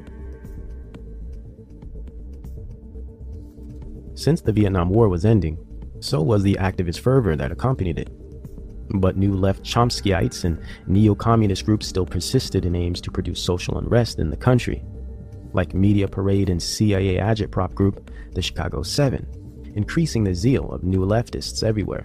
In 71, another intelligence radical front group, the uh, Weather Underground, who formed in the vehement year of 69 out of the new left faction Students of a Democratic Society, continued to make headlines for the public to fidget over of course, straight out of Chicago, home of communism and the New Left movement. The Weathermen were in fact a domestic terrorism squad known for their consistent protest bombings, all done in the glorious name of democracy, allegedly fighting for black power and liberation, of course. These were the original of what we would call today SJWs, or social justice warriors. Same goals, same motivations, same results. Again, we find the establishment creating proxy warrior units to terrorize society while using the black plight as an excuse, all the while doing nothing whatsoever to actually help the black community. A nice connection between the LSD and MK Ultra program of the counterculture to political movements and activism is the faithful tie between the Weathermen and the infamous Timothy Leary, who they assisted in breaking out of jail in the fervent year of 1970. LSD over 500 times. One of the group's most high profile actions was helping the counterculture hero Timothy Leary escape from a California prison. I think I'm the strongest, safest person around. Leary was serving a 10 year prison sentence for possession of several joints. The Weather Underground was paid $20,000 for the job. This group, the Brotherhood of Eternal Love, do you know who they are? They gave us a certain amount of money to break Leary out of jail and get him out of the country. They're uh, a um, they, they, were the um, an acid, a drug group, mainly LSD, that had Leary as their figurehead, and they had a lot of money. Black Panther leader Eldridge Cleaver said that LSD advocate Timothy Leary, who escaped from a California prison last month, has joined forces with him in Algeria. I escaped uh, with the help of the Weathermen Underground. Uh, 25 of their crack uh, underground operators came to California for six weeks before my escape and uh, it was a very complicated operation. They not only helped us escape, uh, they spirited us to several of their underground uh, stations with great efficiency. We want to tell the people of the United States uh, the Third World War has begun. Uh, join us in the fight for freedom because uh, we are everywhere, and we're happy, and we're free, and we want to make the world free. Further demonstrating how politics and culture are directly tied at the hip with the same intentions and goals and controlled by the same nefarious groups. Dialectics are used to detract the public from figuring this out. For instance, though Leary was jailed and politically viewed as an insider or rabble rouser, as were the Weather Underground, yet they all were covert operatives of Central Intelligence Agent groups and American academic institutes. Staged in a pretend war with the FBI and COINTELPRO. It was quite a show, one we are still watching today.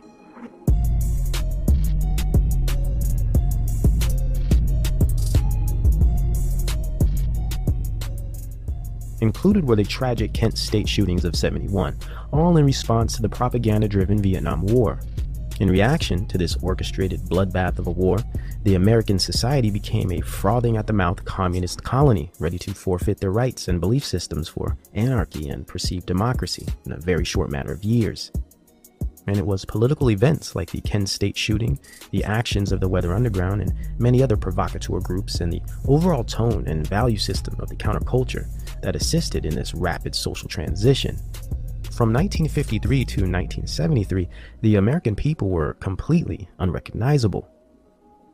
Also in 71, the man god Jimi Hendrix died of a heroin overdose, officially finishing off the remnants of the resistance and avid 60s we generation.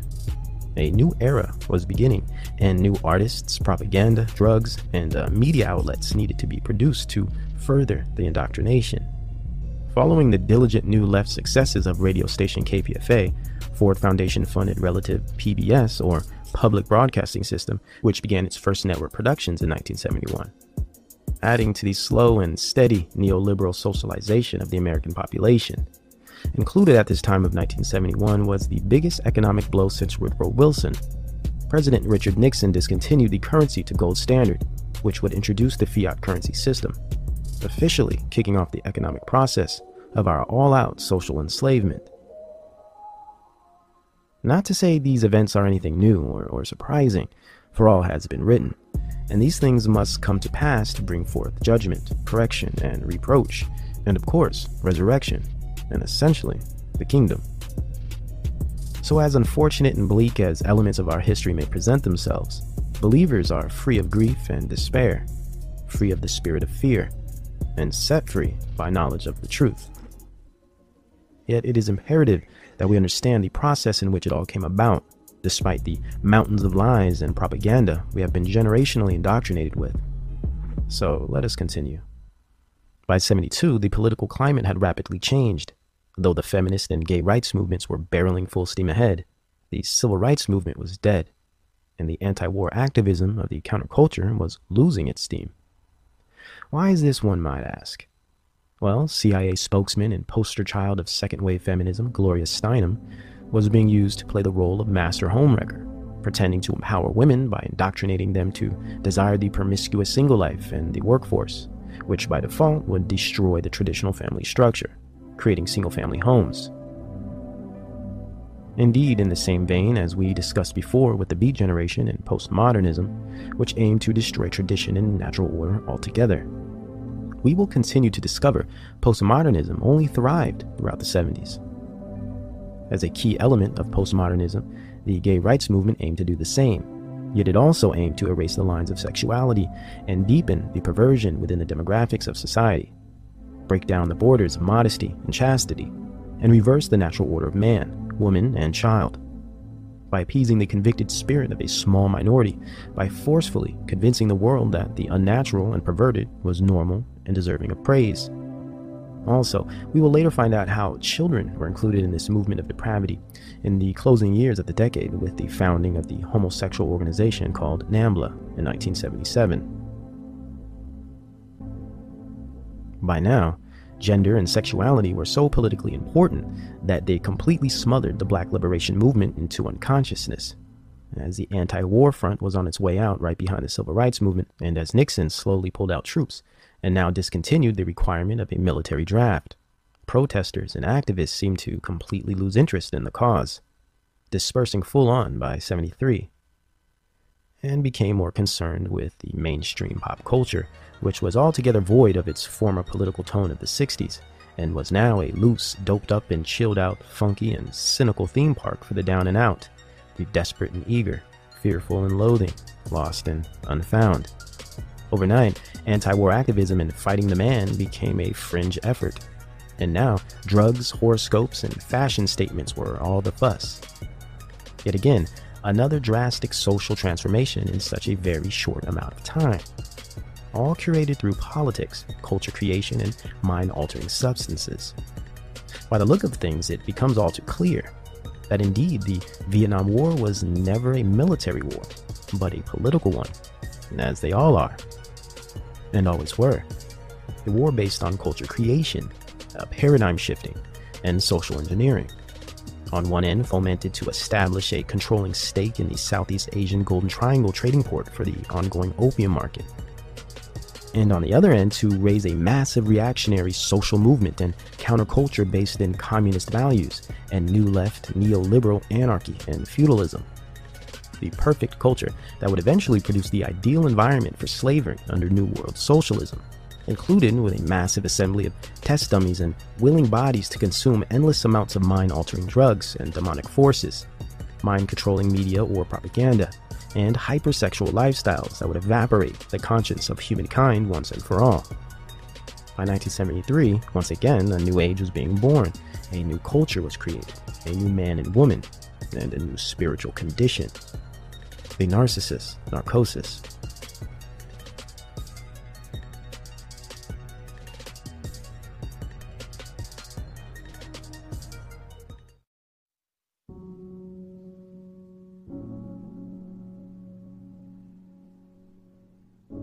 In 1972, the country was divided, dazed, confused, and subdued.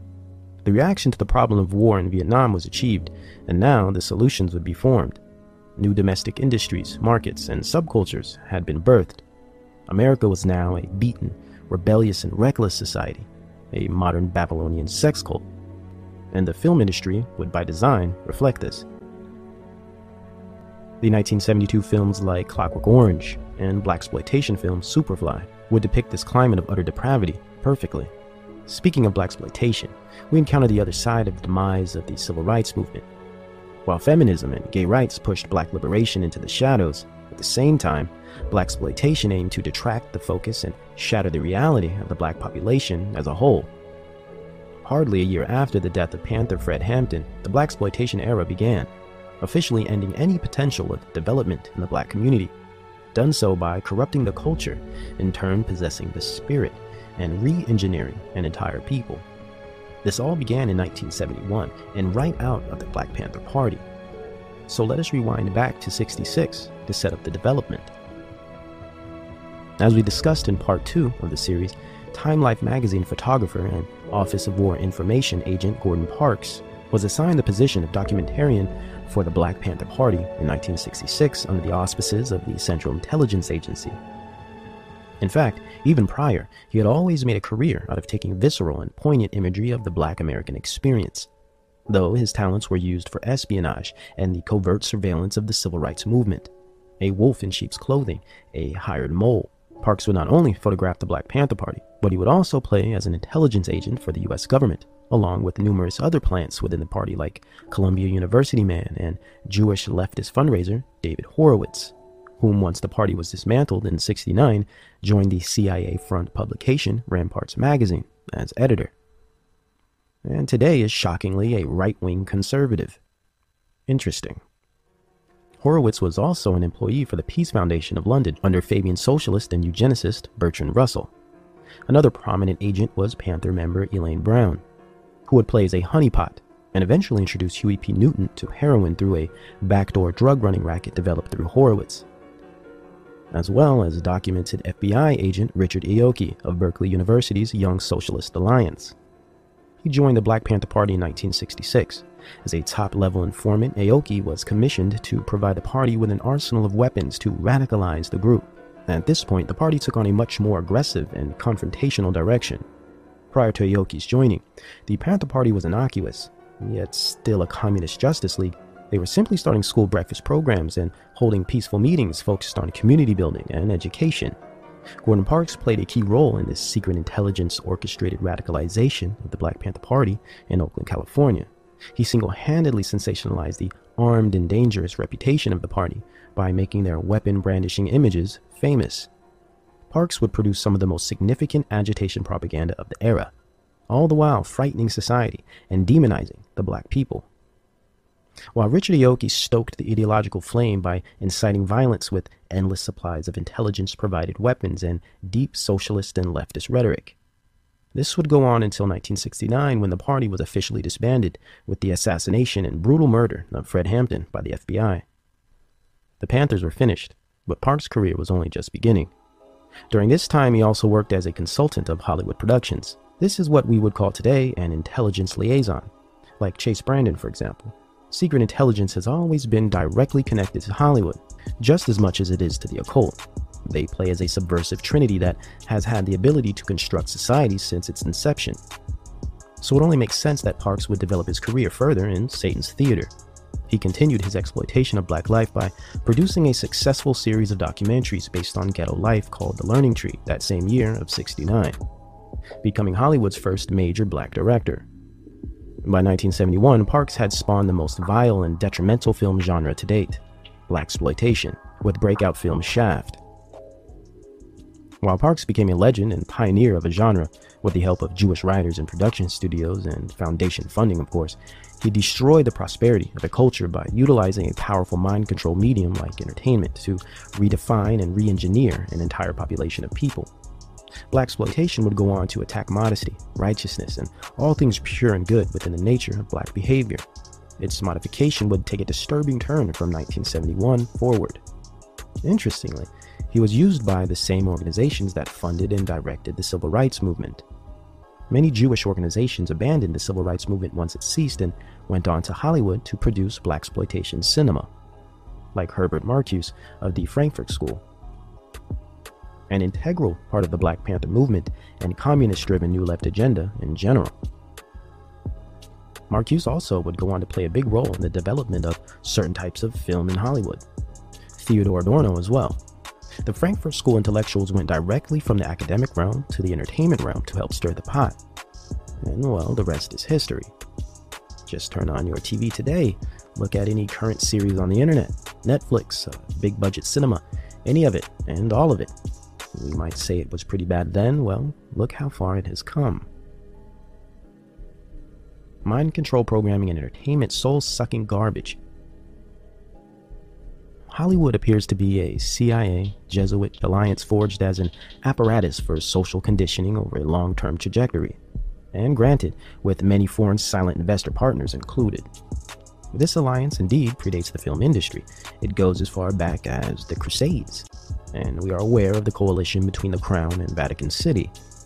Though the CIA came out of the OSS, well, the OSS was a descendant of British intelligence, which goes directly back to the witch John Dee, the original 007. Further connecting intelligence, the occult, and stagecraft media entertainment. Back to Gordon Parks. By 1972, and in typical fraternal brotherhood fashion of the elite, nepotism kept the blaxploitation genre moving swiftly. A genre that I consider an intelligence manufactured MK Ultra program, most likely cooked up in the Tavistock Institute. Gordon Parks Jr. would release the silver bullet film that defined the genre, Superfly.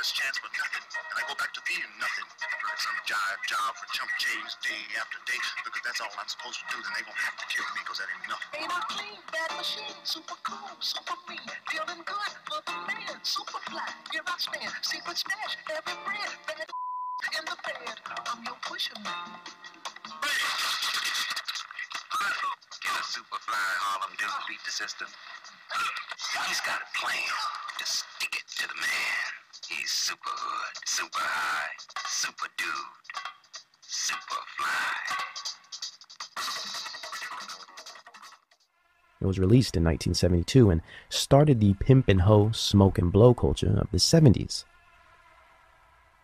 One that would continue for decades and is still very live and well today. As Gordon Sr. passed the torch, his son would drive the dagger a bit deeper into the hearts of a culture with his smash hit and cult classic, Superfly, where drugs, violence, and lust became fashionable and endearing. And of course, striking a fierce dialectic politically in society by sexualizing and objectifying women on screen during the height of the women's liberation movement, which was also the same time as the height of the sexual revolution. 1972 strangely produced the strongest feminist movement and objectification of women media productions all in the same year. Another excellent example of agitation propaganda, especially when you confirm that the CIA was, for one, behind the formation and guidance of the feminist movement, and two, behind the production studios that were releasing consecutive smut material.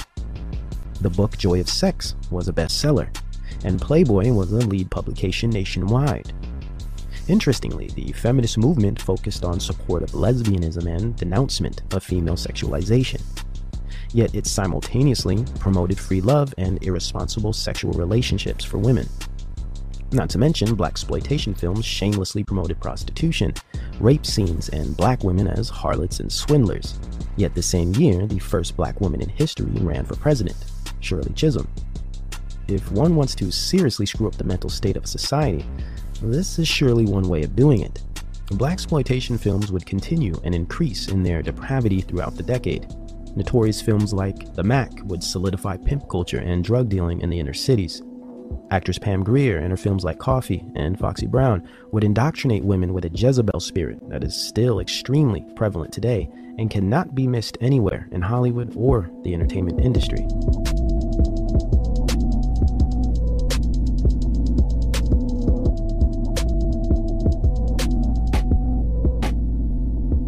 To add to this, the black exploitation film genre set the precedent for a very lucrative sex trade and prostitution industry Though it always existed, blaxploitation films glamorized it, made it part of the culture, and the music industry would assist in this glamorization.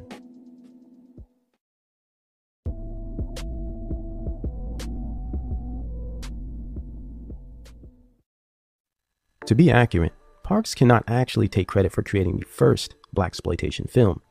In fact, it was first done by a lesser known, independent producer named Melvin Van Peebles, with his sloppy and perverse film Sweet Sweetback's Badass Song, which was no more than a sad excuse for a black liberation flick that relied on sex, vulgarity, and violence to retain viewership. Brazen and cheap, it opened with a graphic pedophile scene, as well as a typical black buck sex scene that foreshadowed the adult industry that was getting ready to take off in a few years.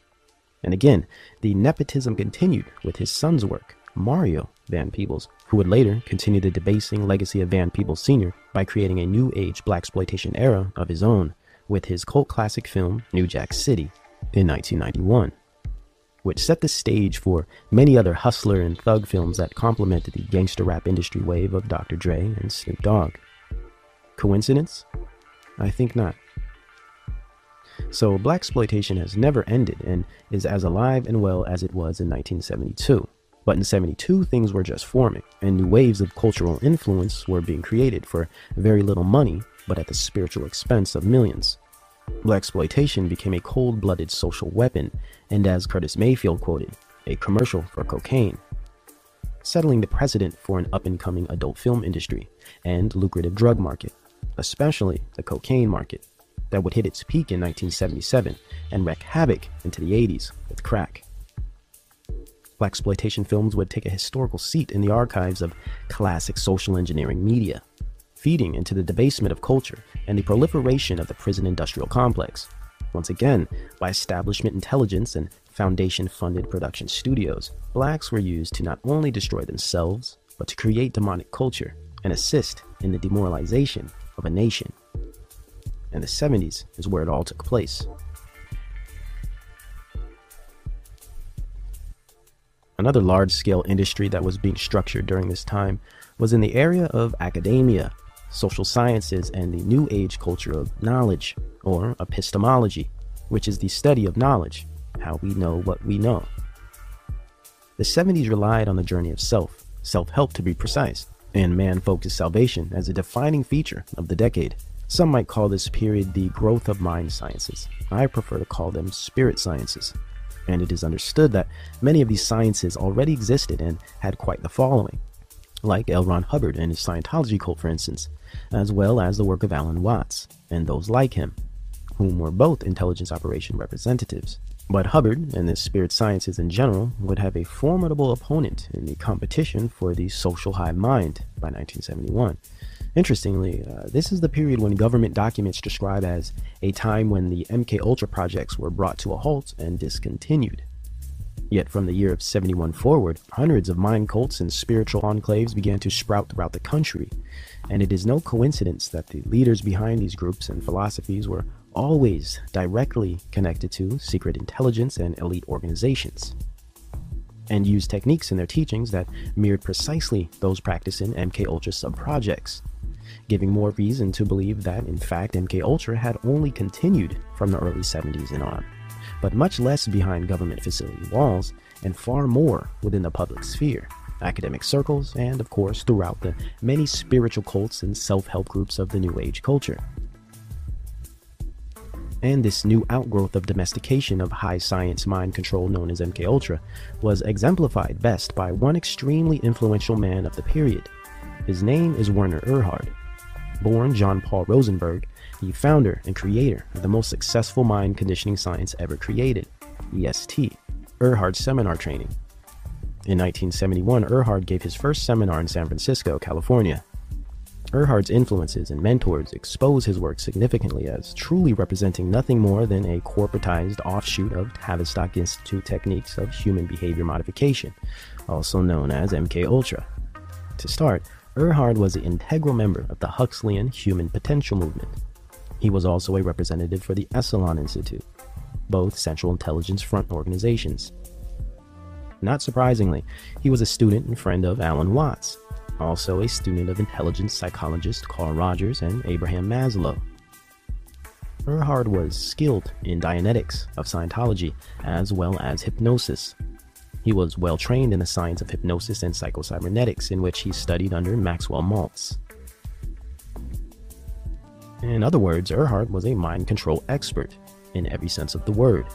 He was presented as a guest speaker for nearly every elite university Yale, Dartmouth, Berkeley, MIT, Oxford, Harvard, Stanford, and the list goes on. He was also an investor and associate of SRI, Stanford Research Institute, and he participated in the MK Ultra remote viewing trials, along with many other human behavior and mind science studies, directly connected to NGOs, non-government organizations like UNESCO. He also started his own, a global government eugenics front called the Hunger Project, which today touts a Herculean 1 million members and representatives. Today, his mind conditioning science is called Landmark Worldwide and is the most successful corporate training and team building program to date. Erhard was heavily influenced philosophically by the aforementioned Michel Foucault, the postmodernist thinker and new leftist who pushed the sex revolution to the point of his own death from AIDS after his lust driven life of frequent San Francisco bathhouse visiting. Erhard was also a fan of Edgar Cayce, the Christian mystic and legendary channeler. Probably most revealing and connecting Werner Erhard to the MK Ultra projects is his connection to his mentor and teacher Gregory Bateson, most likely the biggest influence on Erhard's work. The same Bateson who helped form the Central Intelligence Agency, kicked off the MK Ultra project as a weaponized anthropology mission, and professed, quote, you can control will and behaviors of man by capturing his imagination. Erhard dominated the New Age or New Thought movement of the 70s and attracted many famous people. Some EST members were John Denver, Jeff Bridges, Arianna Huffington, owner of Huffington Post, one of the most liberal and New Age publications to date, um, Joe Namath, Diana Ross, Yoko Ono, Jerry Stiller, Ben Stiller's father, and uh, Cher, just to name a handful. Hundreds joined, and many still promote the mind conditioning seminars to the current day. Werner Erhard was also a student of the mind control program called Mind Dynamics of uh, Alexander Everett. This was the conditioning platform that Erhard constructed his EST techniques after. From 1971 to 1984, EST was established as a kingpin in the industry of thought management and fringe psychology through techniques of Gregory Bateson, hypnosis of Mesmer, cybernetics of Maltz, uh, conditioning of Everett and Silva, along with many other influential elements. Erhard initiated millions of followers in a single decade, which turned out to be the most successful human potential movement and mind control program since the counterculture and Woodstock, even Esalen Institute itself. Though the program was removed, then switched to a different name in 1984 due to the death of a participant within the seminar. Aside from the figures like Hubbard, Watts, and Krishnamurti, Werner Erhard was surely one of the most prominent figures in terms of establishment produced social mind control of the 70s, a perfect specimen in which the Macy conferences aimed to manifest over time, and were successful in doing so. What we see today as motivational speakers, uh, positive thinking, law of attraction, uh, multi level marketing, self help literature, and uh, corporate team building or group dynamic training seminars all come directly out of the mind conditioning work of Werner Erhard.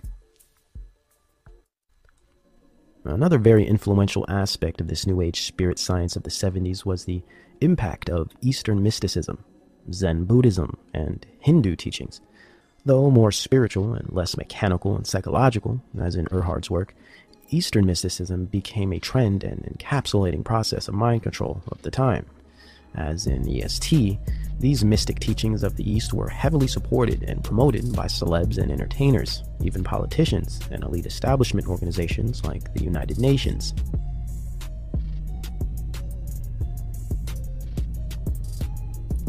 This mysticism displayed itself most significantly in the form of what was called TM, or Transcendental Meditation, an art of spiritual possession and mind control in one, packaged as an enlightening and healing experience, and sold to the masses by arguably one of the most famous cult gurus in history, Maharishi Mahesh. Though Maharishi made his movement global in the 60s with the help of groups like uh, the Beatles and the Beach Boys, by the 70s, TM became a household name, boasted millions of followers worldwide, and even developed university level courses, as in the Maharishi University of Management curriculum in Santa Barbara, California, and also in Fairfield, Iowa. The overarching realities of these mind dynamics and spirit sciences is that they embody all of the age old lies of Genesis 3, of Gnostic godhood, and salvation through self. Moreover, the denial of God and the requirement of salvation through Christ and Christ alone. Therefore, it has always been imperative that the establishment not only perfect their sciences on controlling the mass mind and spirit, but to also produce many subgroups, cults, and gangs that reflect the same motivations and results. The goal has always been to corrupt the spirit and embellish the ego, and ultimately erase the Christian morale and gospel of our needed Savior and Messiah. On the surface, these cults are usually written off as merely economic schemes and money scams by clever con artists. But esoterically, they have always been about mass mind control and subverting large populations in efforts to create neo pagan feudalist subcultures that would assist in the facilitation of social engineering projects. And eventually, resulting in a hedonistic global citizenry of serfs and cattle farm megacities. By accomplishing this, the moral standard is corrupted and society is compartmentalized into social groups that may differ in appearance or even practice, yet have the same base worldview and spiritual direction, such as humanism and flesh consciousness. This worldview and spirituality will always be antichrist and always be self or in group focused. Hence, our epidemic today of selfie culture, hyper environmentalism and pseudo conservation, narcissism, and identity politics, lust programming, uh, essentially in group dynamic mind control and macro conditioning. Therefore, through these subgroups and thought cults like TM, Scientology, or EST, the establishment produces a broad strata of managed perspectives and identities, formulated at the core by occult practices and esoterics, with humanist ideals. Done so through the manipulation of culture by utilizing drugs, network media, entertainment, the academic system with an invented expert class, and various influential personalities and celebrities. Possibly one of the best in depth explanations of this operation is the SRI policy study of 1974 called Changing Images of Man. It describes this undeniable argument with striking documentation and step by step methodology. Anyone that would attempt to refute these findings would find it in their best interest to research these detailed studies first. The 70s posed as a prime era to produce many leaders to run countless groups that would over time form large populations of mind controlled individuals that, by proxy and default, would create cultures and movements that reflected the teachings and belief systems of those leaders. Names like Alan Watts, Krishnamurti, student of Helena Blavatsky, Maharishi, Osho, Erhard, Leary, Hubbard were all examples of these initiated leaders of the era, all of which, though differing in aesthetics, still held the same root doctrine of salvation through self, occult practices, and antichrist ideology, plus financial ties and training directly connected to elite foundations, special intelligence, and or occult secret societies. We would consider these practices in areas of 70s mind control as the light spectrum of magic, angels of light, or enlightenment. But what about the dark spectrum?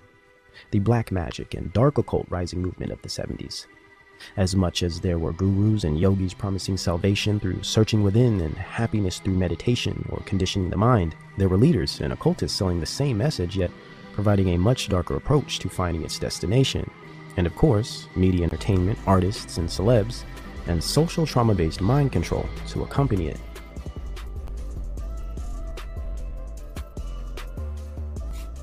If you haven't noticed, they are programming society, especially millennials, into being liberal Marxist socialists or right wing patriotic nationalists, going head to head to fulfill the establishment's alchemic marriage via controlled proxy wars. See, we understand politics are soap operas for social engineering. It helps shape perspective and helps make our post reality appear real. So it is inherent that they get us all to participate, to believe, and to accept. So they manipulate our thoughts via emotion, um, controversy, and carnal desires, to in turn diminish our use of logic and guarantee our allegiance to their magnum opus or great work. We are victims of mass psychology, spiritual possession, and, and the desensitization from advanced technology. So, as a society, in general, we tend to suffer from an encompassing stretch of ADHD, and our reality needs to be scripted, like a movie or TV show, to keep our attention. Otherwise, we would not care about politics or anything at all for that matter. They must design our reality to ensure our perspectives and actions are properly guided and controlled. We, as citizens and individuals, have been completely separated from all things good and true. And at this point, the Most High God, through His Son Jesus Christ, is the only thing that we can lean on for strength and understanding. For all these things have been already written and must be fulfilled to bring forth the day of judgment and the gathering of His people. As we await this day, we stay faithful in anticipation, strong in mind and spirit, and expose the darkness as it plays out before us.